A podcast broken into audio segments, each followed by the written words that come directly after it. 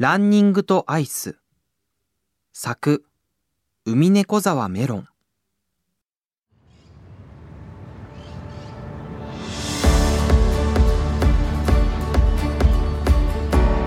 日曜の朝、僕と息子はランニングをするため近所の大きな公園でアイスクリームを食べていた。物事には準備が必要であり、ランニングにアイスクリームは欠かせない。春めいた日差しと目が痛くなるくらい晴れた空、ポカポカと暖かい気温。こんなにも素晴らしい日曜はめったにないというくらい日曜らしい日曜だった。買ったばかりの新しいウェアに新しいシューズ、まだ記録がまっさらなランニングアプリ、あらゆるものが僕らのランニングモチベーションを上げていた。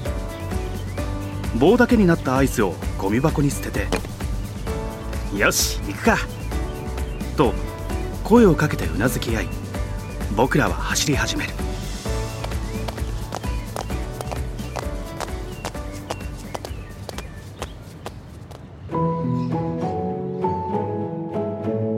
妻の直子さんが家に帰ってこなくなってからもういっしゅうかんが経っていた。世間の状況に対応して僕の仕事が在宅になり、小学生の息子が外で遊ぶのをやめて家でゲームを始めるのとは逆に、最近の直子さんは家に戻れなくなることが多くなっていた。春に医大を卒業して研修医になったばかりの彼女だが、例の感染症のせいで日々現場の最前線に駆り出されているらしい。そういうタイミングだった。息子が直子さんにエールを送りたいと言い出したのは、息子は運動が得意だ。運動会では大抵上位に入賞し、地元のサッカーチームでも活躍している。僕も直子さんも運動嫌いだったのに、どうしてそうなったのか全くわからない。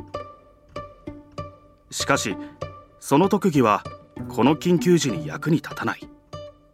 何せ今は集まって運動しない方がいい時期である。そんな中で息子が緊急企画したのが今回のランニング企画である。今朝起きるなり、ちょっとこれ入れてくれない？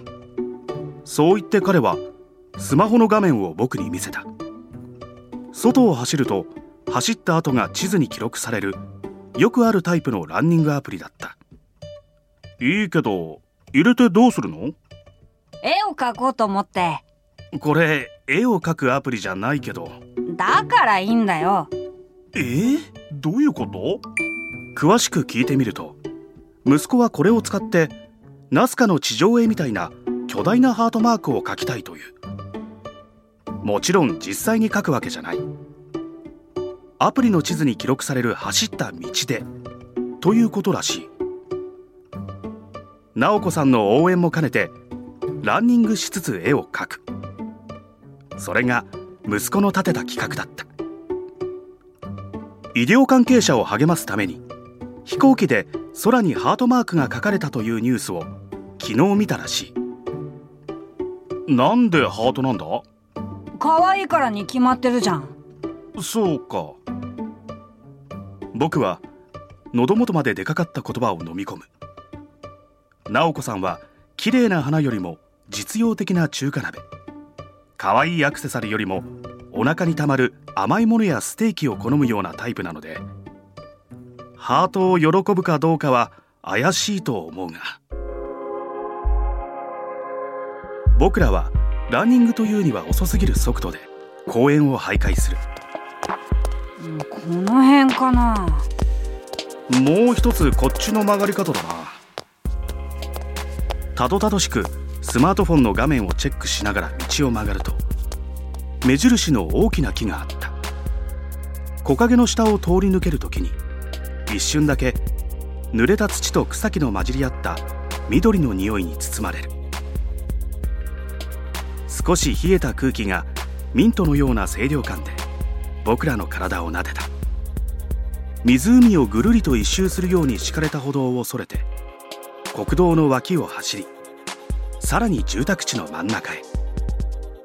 感染症のせいか人も車もまばらで、ランニングにはちょうどいい。こうやってシューズを履いて走るのはいつぶりだろう。息子にペースを合わせてゆっくりと手と足を振って体を動かす。確かいちにちにいちじかん程度外で運動するだけでストレスが軽減され、体調も良くなるのは医学的にも証明されていると直子さんも言っていた。たまたま見つけた懐かしい駄菓子屋でスナック菓子を買って食べながらまた軽くランニングする。走ることにはいろいろな楽しみ方がある。走っている途中でお菓子やアイスを食べるのもその一つだ。じゅうごふんくらい過ぎて体が温まってきた頃、アスリートがプロテインを飲むのと同じように息子は青いコンビニで本日にほんめのアイスを食べた。アイスクリームばっかり食べ過ぎじゃないか？これはアイスクリームじゃないよ。いや、どう見てもアイスクリームだろ。違うよ、これは評価だよ。なんだそれ。アイスクリームは入庫成分で種類が変わるんだよ。 じゅうごパーセント 以上がアイスクリームで じゅっパーセント 以上がアイスミルク、 さんパーセント 以上がラクトアイス、それ以外は評価。これは評価で最初に食べたのがアイスクリームだから別のものなんだよ。お前天才か？息子はにやりと笑う。お母さんがいつも言ってることだよ。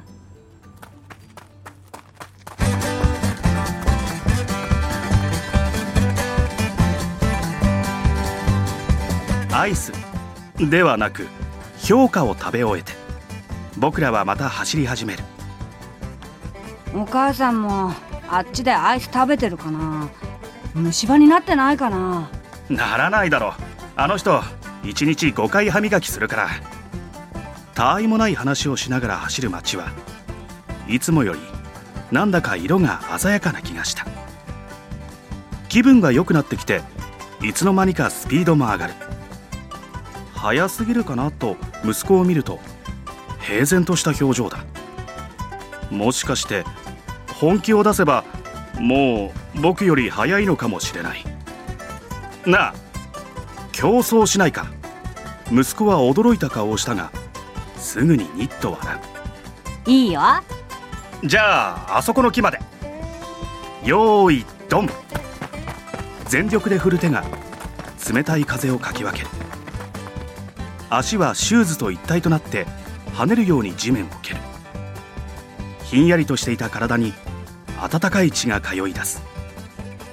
耳元で自分の呼吸だけが聞こえていた。荒い息遣いのまま木にもたれかかって呼吸を整える。久しぶりに走るとさすがにきついな。息子も息を荒くして悔しそうに地面に座り込んでいる。なんとか父としての面目を保てたことにほっとしながら、まあ来年には君の方が早くなってるよ、慰めながら近づくと息子の様子がおかしい。おい、どうした？息子はうめき声を漏らしてお腹を押さえていた。ちょっとお腹痛いかも。僕はその時自分の失敗に気づいた。冷たいものを食べたばかりの子供に競争を持ちかけるなんて大人げなさすぎた。仕方ない、タクシーを捕まえよう。え、そこまでする？実は俺もさっきからお腹がおかしいんだ。マジで？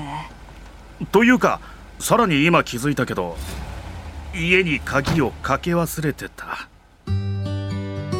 というわけで志半ばにして僕らは家に帰った。ああ、ハートマーク途中までしか書けなかったな。リビングのソファーに寝っ転がって息子が残念そうにスマホの画面を眺めている。まあしょうがない、これはこれでいいんじゃないか。途中でもお前の気持ちは伝わると思うよ。そうかな。その時、玄関の扉がけたたましく開く音がして、ただいまーという声が聞こえた。お久しぶり。いやー疲れたわ。病院すごい人でさ。で、ふたりともすっきりした顔してどうしたの？僕と息子は慌てて顔を見合わせ、どう答えようか目くばせしながらスマホに目をやる。息子がおずおずと直子さんにその画面を見せた。これは何でしょう？地図？ああ、これランニングが記録されるやつ？なんか変わった道走ったんだね。僕らのランニングした道のりはよく見るとデコボコで、あちこち歪んでいる。だけどハートマークに見えなくもない。あれ、待って、これなんかの形になってない？おお、すごい。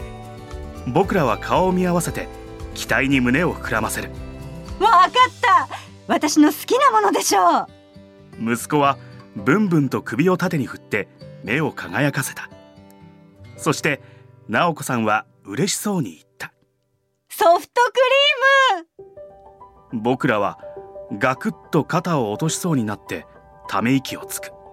そうだ、息子のアイス好きはこの人の影響だった。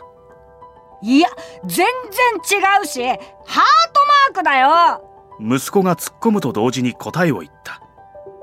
ハートマーク？そうだよ、よく見てよ。少し機嫌を損ねた息子がわざとらしく腕組みをして妻を睨む。まあ、言われてみればそう見えなくもないかな。君のことを応援するために朝からランニングして頑張ったんだけどね。えー、それは大変だったね。その気持ちだけで嬉しいよ。気持ちだけか。ごめんごめん。まあ、そう落ち込まないでよ。こういうのは気持ちが一番大事だから。そうだよね。もちろんだよ。君の気持ちはアイスクリームと評価みたいに入っている成分の量で名前が変わるものじゃない。二人で息子を励ましていたら、なぜか直子さんのテンションが上がってきた。よーし、私明日は久しぶりに休みだから、みんなで明日もう一回走ろうよ。えー、それはもういいや。なんでよ。疲れた。息子は苦笑いしてまたソファーに倒れ込む。